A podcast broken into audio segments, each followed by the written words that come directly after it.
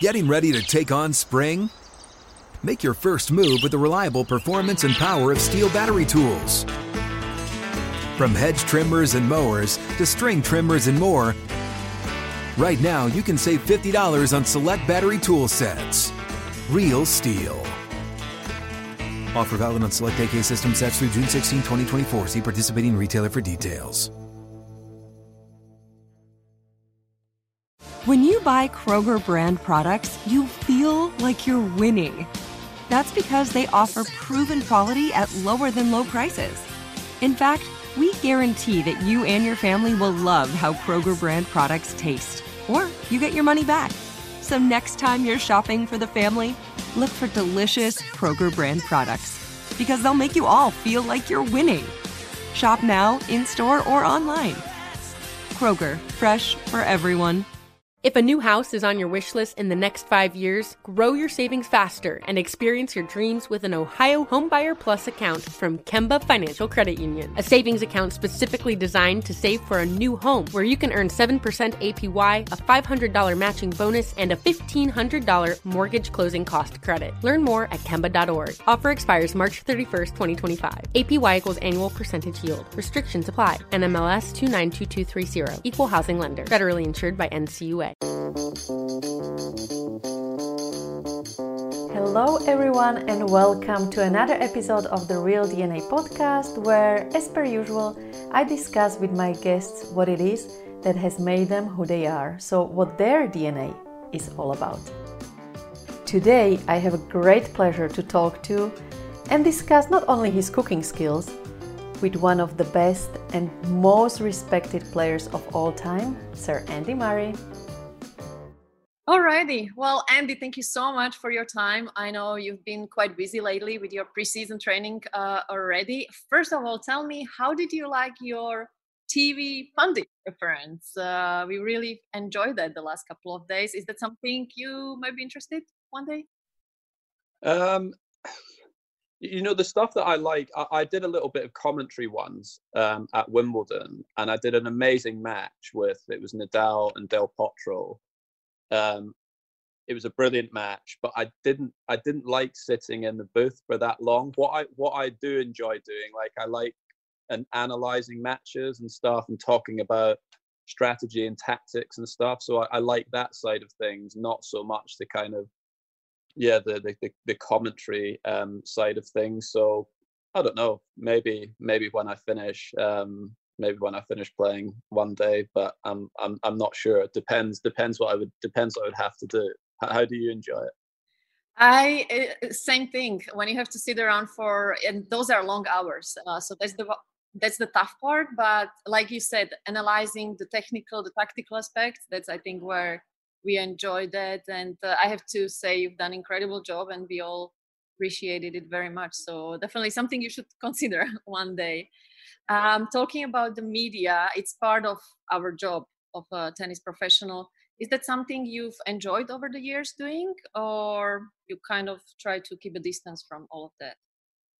Uh, so, when I first started on the tour, I quite liked it. I didn't mind it um, because I was young and like I just got, sort of said what I thought and I didn't think that much about what I was saying. And I think a lot of the, especially in the the British press, you know, they seemed to enjoy that at the beginning. But then I had a few issues like early in my career where I'd said things that maybe I shouldn't have said. Some things that I had intended to be jokes were turned into something different that, that were very serious. And yeah, actually caused me quite a lot of issues for a, for a number of years. And then I started to feel very anxious and nervous about doing, you know, interviews, press conferences, especially things that were, um, I don't know, like like doing something like this, for example. Like now, like I, I'm I I like it. I know that it's comfortable and that we're you know nothing nothing bad's going to happen but sometimes there was a few interviews that i did where i just i don't know made me feel feel uncomfortable and um, probably in the middle part of my career i didn't enjoy it so much whereas now um, you know i'm fine with it the, the the latter part of my career i, I didn't mind it um, i didn't mind it so much and um, yeah, it's fine. But there was definitely a period in my career where I struggled with it, and I felt very, you know, like I said, anxious, and I didn't really know how to how to act and how to behave, and yeah, it was it was tough. It's such a good point you make, actually, because sometimes you know, we just talk like this to friends, and then when you see what comes out of that in the paper you go like mm. wow where did that yeah. come from um yes so uh how were you able to actually deal with that incredible pressure you had on your shoulders i can't even imagine because the rest of us you know we come to england for one month of the year yes there are a few things written but then we go home where you have this like 12 months all the time yeah so it was uh, yeah, like I said, I did find it difficult, but then I started to. Um, my way of dealing with it was to just be quite, um, well, let's say boring, I guess. Like I mm. never gave away too much detail and never said anything maybe that was, uh, I don't know, that controversial or anything like that. So it just became, yeah, part of my job, which I think is a bit of a shame because I think mm. um, I don't think I'm the only player that has has felt that way, but I sometimes think that um, yeah, that the sport loses out a little bit um, because players maybe don't show like all of their personality or share all of their all of their thoughts. And I also, you know, I think that I feel like in tennis we do too many interviews um, and too many press conferences. Like, you know, I've done one after every single match I've played in my whole career, apart from maybe five or ten, which has been, I think I've played like 800 matches, and we do one after every single, yeah, like I say, every match we play, and I think it just, I don't know, they become a bit boring sometimes. Whereas I think in other sports that's not always not always the case, and I think that that that would make things a little bit more interesting. But yeah, my, my way of dealing with it and and to sort of I guess take less pressure off myself was just to um, yeah, it was just to give kind of quite bland, generic answers, and it helped. But yeah, probably came across as me sometimes maybe not being as interested as uh, I should have been, which wasn't necessarily the case. I just didn't want to say something that would create me, you know, take energy away from what I was trying to do on the court, basically. Yeah, it's so true. It's like we almost build kind of a wall because, and then we get criticized for that, that they want to see more emotions. Then we do that, and then you know things are taken completely out of context so yeah it's such a good point you make uh, talking about more detailed i will ask you something very specific that interests me so much that uh, you said a couple days ago you want to come back stronger and fitter than ever mm. that is um, to me the thing i admire the most about you honestly and i can't even imagine how that is possible because knowing how I felt towards, you know, the older I was getting, it's just so hard. So please explain me a little bit how do you even go about this? So obviously like from throughout my career there's certain um like physical uh challenges that I've had for myself or certain sessions that I've done when I've been kind of at my fittest and um you know certain exercise I do in the gym that like like with weights it's quite easy to tell like on a certain exercise like the best I've done at that is you know 200 kilos three times for example. So you know there's been like key certain exercises that I'm I'm doing which I've been doing throughout my whole career where yes it's it's very difficult to as you get mm. older to obviously get fitter and stronger and those things but like this off season for me usually my off seasons have been you know four or five weeks whereas this time it's 10 weeks um, so it's giving me the opportunity to, to to, work on those things the, the, the one thing that hasn't got to the level that it used to be yet is the speed mm. um, which i spoke about as well and that's the the one thing that maybe won't get to, to where it was but all of the other things like the strength and the the endurance and those things like they they they can. Um, so yeah, I'm wanting to to give these last few years like the best shot um, that I have because actually when I came back and played like in New York and the uh, at the U.S. Open, like I felt really really good like physically on the court. My tennis wasn't as I would have liked, but then I, you know, I picked up this injury after my first match in in New York, and then it kind of ruined my the the end of the year for me, and I just don't want that to don't want that to happen again. Obviously, it could, but the best way to avoid that is obviously to get as strong as possible and get as fit as possible to try and reduce the the chances of it, so I can give the next few years a good go. So that's kind of yeah what I want to do, and um, yeah, hopefully hopefully it works out where do you find the drive and motivation that I keep saying on and on uh, on TV? That to me, you are the best example, not only in tennis, in all the sports. After everything you've achieved, to still have that same drive. Um, yeah, that's a good question. I don't.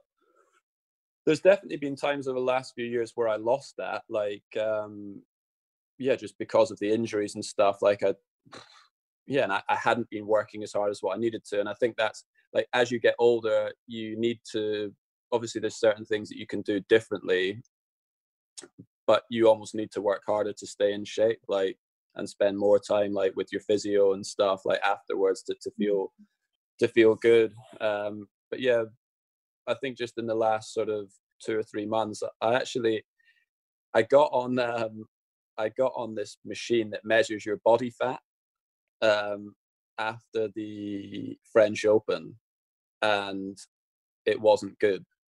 oh come on, you and body fat! I can't believe you are actually complaining here. so what? It, it wasn't good in comparison to what I'd done when I was younger, and actually, you know, it was something like as simple as that, where I was like, like, come on, Andy, you need to just get back to like you know, I'd been working fairly hard, but I could have done much better and I could have been eating healthier and I could have been sleeping better. And it's like, I was like, come on, like, if I may never get back to being number one in the world, but I want to do everything that I did when I was number one in the world to give myself the best chance to see what I can achieve. And that was, yeah, I was incredibly professional. I worked hard, I ate properly, slept well. Um, and yeah, that's that's kind of what started this latest kind of change in, in mentality. It was something as small as that, which, like you say, I know I'm not like very overweight or anything, but it was just something like that. I got on there and I was like, no, like you should be you should be in better shape, you should have less body fat, you should be eating better and stuff. So that was that was it. Something as small as small as that. It wasn't what someone said to me or a match that I lost or whatever.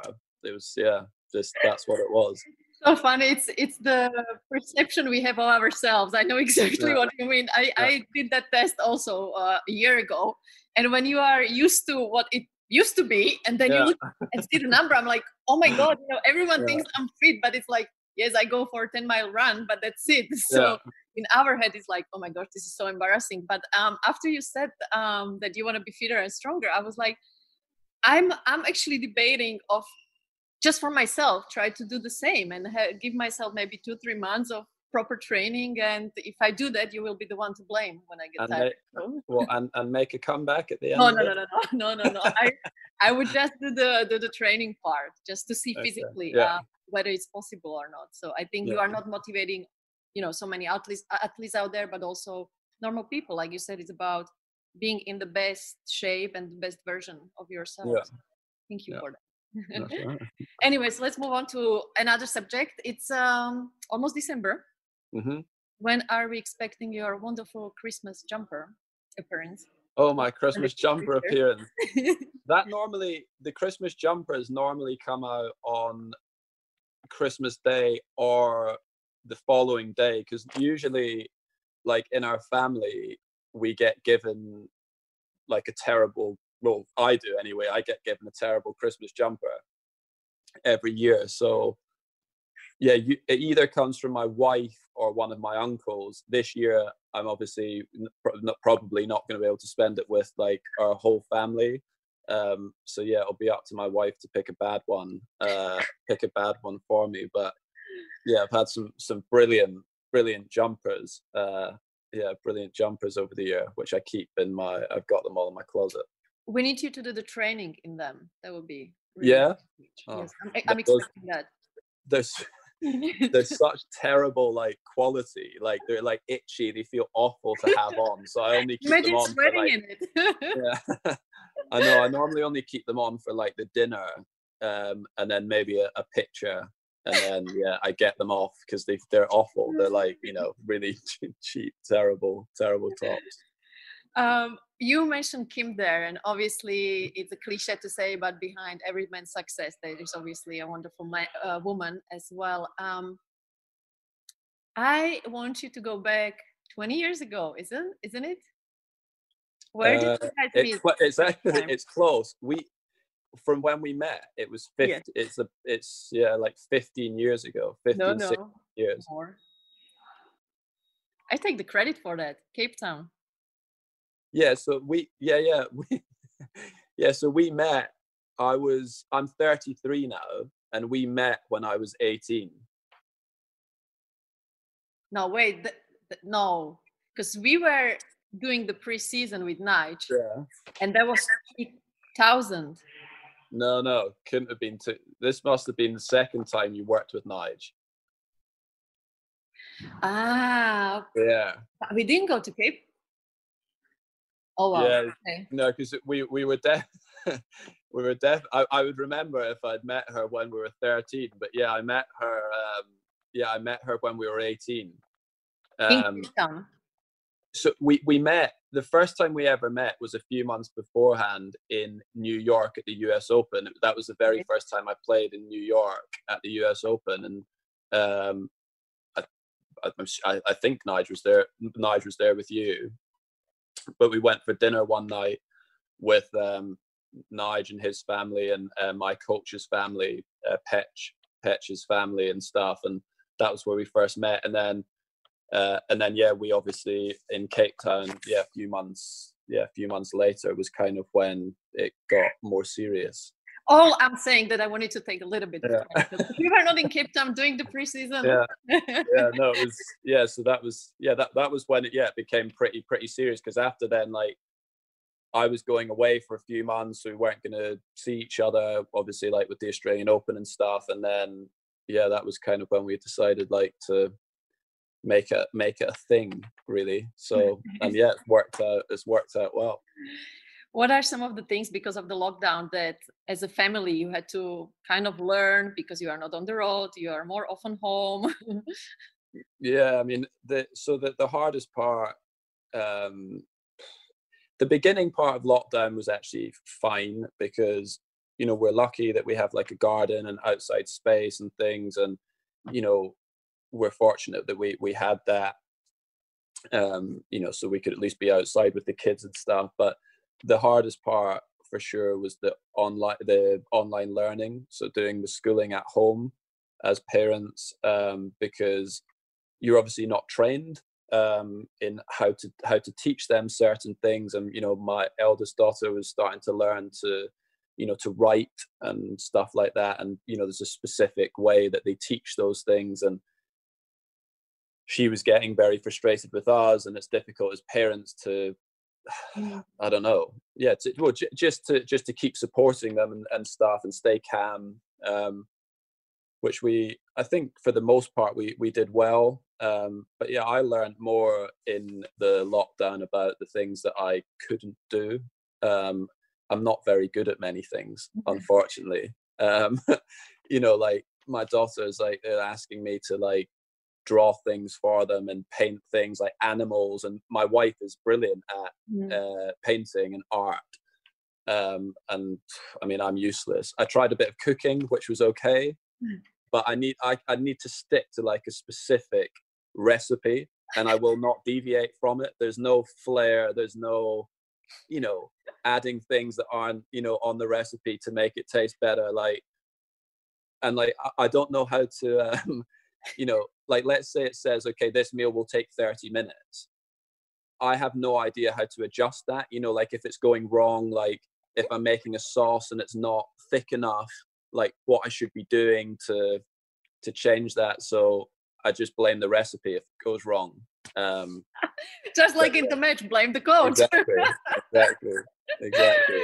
So, well, I think you're a little bit harsh on yourself there. That um, you are useless in so many things because I'm sure whatever you do, you want to do it to the perfection, just like with everything. Um, I'm glad you open up that subject because the last question I wanted to ask you. Um, so my podcast is called the DNA.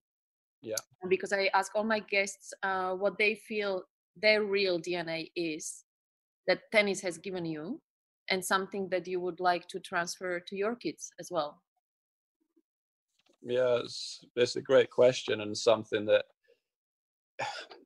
a lot of times when I've worked with like psychologists, like they've asked me questions that has been like right well if if you have a kid one day what would you tell them in this situation to try to help like teach yourself? And like for me i had always thought for quite large parts of my career the only thing that was important was winning and losing which obviously in sport yeah i mean you could argue that that is the most important thing but i learned that it's actually about if, if you work hard and give your best so try as hard as you can then the outcome doesn't matter as much. You can co- you can handle that outcome much better if you've d- done everything that you can. Um, you can accept maybe just not achieving what what you want and i kind of always because obviously at the, the age that my kids are at like winning and losing it is the difference between like you know being in a good mood mm-hmm. and crying for 10 minutes and i'm always trying to kind of teach them like it's okay if you lose providing you did did you try your hardest and you know did you give your best and that's kind of yeah what i try to what i try to teach them um along with you know good manners and, and mm-hmm. you know and, and all of those things but i think yeah for me like I, I definitely learned that as i went on in my career and hope that that's something that I don't know, players and people that have watched me would say, like at the end of my career, that I did work as hard as I could and that I did try my best. And yeah, there's maybe some tournaments that I, you know, I wish I could have won or whatever that that I didn't. Um, but I definitely, I definitely gave my best effort. So I can, when I finish, I think I'll be proud of that, and you know, hopefully, won't have too many, yeah, too many regrets. Brilliant, Andy. Thank you so much. And I hope that giving your best will last as long as you wish. Yeah. And then we you. can see an exciting 2021 from you. Yeah. Thanks. Yeah, you will. I hope you have enjoyed today's episode and getting to know my guest a bit better. If you feel like it, do subscribe to us so you don't miss any of the action. Also, let me know your comments or suggestions on my social media channels and have a lovely rest of your day. Bye! If a new house is on your wish list in the next five years, grow your savings faster and experience your dreams with an Ohio Homebuyer Plus account from Kemba Financial Credit Union. A savings account specifically designed to save for a new home where you can earn 7% APY, a $500 matching bonus, and a $1,500 mortgage closing cost credit. Learn more at Kemba.org. Offer expires March 31st, 2025. APY equals annual percentage yield. Restrictions apply. NMLS 292230. Equal housing lender. Federally insured by NCUA. Tired of restless nights? At Leesa, we know good sleep is essential for mental, physical, and emotional health. From memory foam mattresses to hybrids that keep you cool all night long, Leesa's mattresses offer exceptional comfort and support with free delivery and 100 nights to try out your mattress in the comfort of your home. For a limited time, save up to $700 off select mattresses plus two free pillows. Go to leesa.com slash iHeart for an additional $50 off mattresses and select goods. Exclusions apply. See leesa.com for more details. Managing your diabetes just got easier. The powerful new Dexcom G7 lets you see your glucose numbers on your compatible watch and phone without finger sticks. And because Dexcom G7 is the most accurate CGM system, you can be confident in your food, exercise, and medication decisions. And all those decisions can lead to big results, like more time in range and lower A1C. Get started at Dexcom.com. Dexcom data on file 2023. If your glucose alerts and readings from the G7 do not match symptoms or expectations, use a blood glucose meter to make diabetes treatment decisions. For a list of compatible devices, visit Dexcom.com slash compatibility.